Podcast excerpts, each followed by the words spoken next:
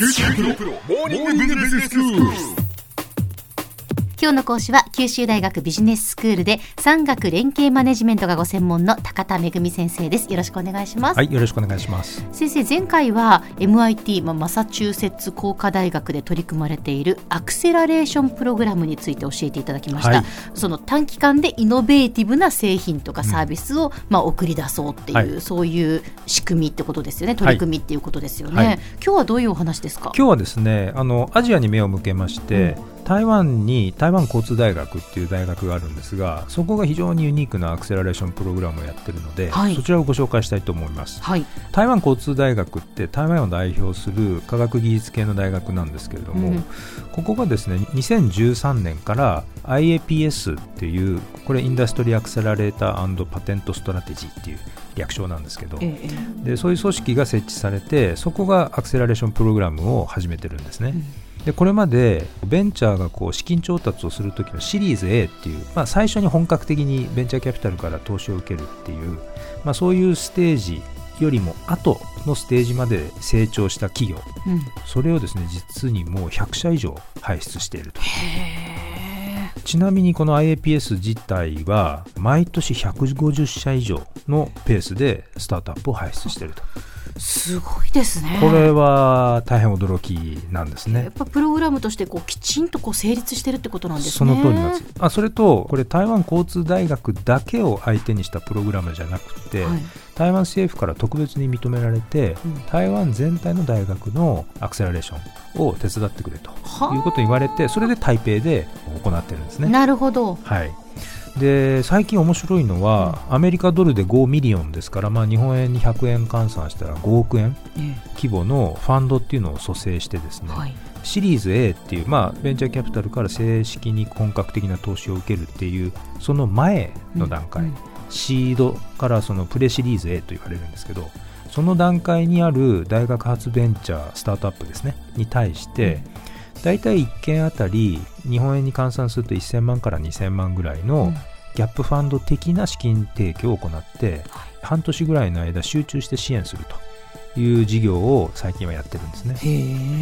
シリーズ A よりもずっと前っていうのは初期の段階なので、事業の姿もまだ見えないんですね、でそうすると一般的なベンチャーキャピタルでも投資が難しいと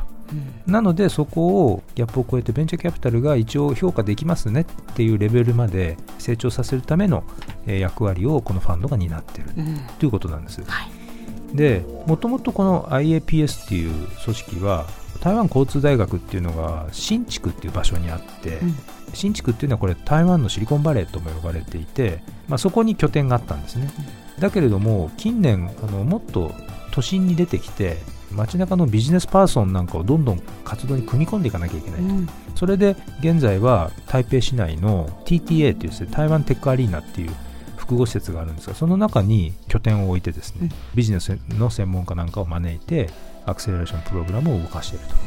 ということがあります。この IAPS はですね技術だとか事業アイデアそのもののこうステージですね、まだ考えただけとかアイデアを少し試してみたとかっていうステージがありますけど、はい、そのステージごとに結局トータルでいうと8種類ぐらい支援のプログラムを持ってるんです、うん、で非常にアーリーな段階からベンチャーキャピタルが投資をする前ぐらいまでを技術と事業のステージに分けて支援範囲を設定してるわけですね、うん。で例えば、まあ、死の谷って呼ばれるような大学の研究からビジネスに転換する時のあの非常に初期の段階のギャップっていうのがあるんですけど、ええ、でそれを超えるためのいくつかのプログラムを支援プログラムを持っていたり、うん、それから死の谷を超えた後ですねスタートアップが例えば海外展開をしたいと、うん、そうするとその海外展開を支援するプログラムがあったり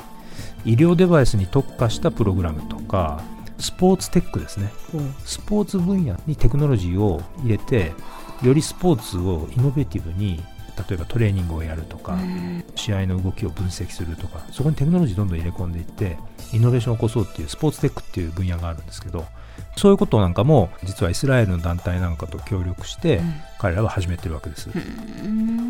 でちなみにそのスポーツテックのアクセラレーションプログラムはですね、はい、例えばイギリスだったりニュージーランドだったりあるいはインドだったりイスラエルだったりと。まあ、日本からも1チーム参加してたんですけど、うんうん、大体30団体ぐらいが参加して活発に交流を始めてたところなんですね。そうですか、ええ、でそこから大体2か月半の間各チームはですねこうメンターと呼ばれる専門家がアサインされてそのメンターの指導を受けながら、その間は遠隔で事業アイデアをこうどんどんブラッシュアップ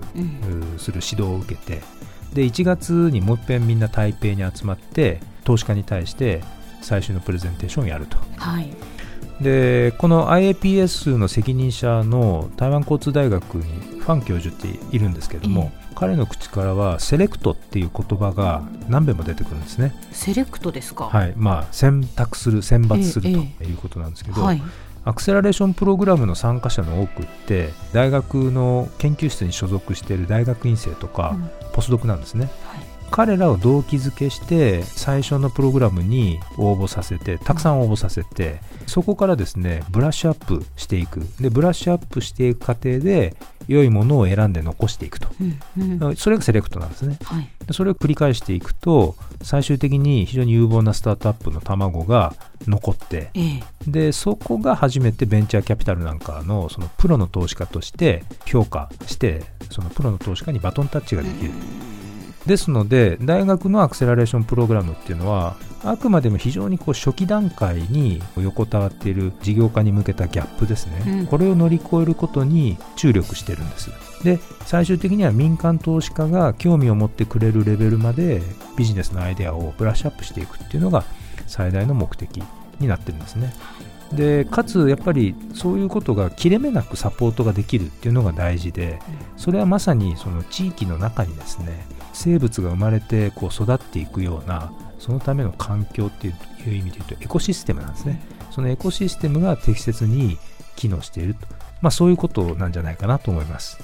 では先生今日のまとめをお願いします。はい。アクセラレーションプログラムのポイントはセレクトで選抜ですで多くの母数を受け入れてそこからブラッシュアップする過程で選別が進んでいって最終的に有望案件が世の中に出ていくと。でその支援を切れ目なく行うエコシステムっていうのを地域が持っておくっていうことがとっても重要なんです。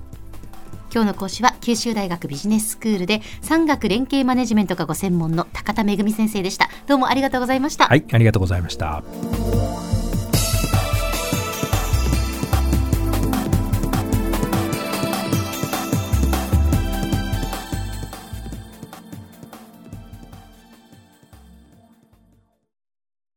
QT PRO は通信ネットワーク、セキュリティ、クラウドなど QT ネットがお届けする ICT サービスです。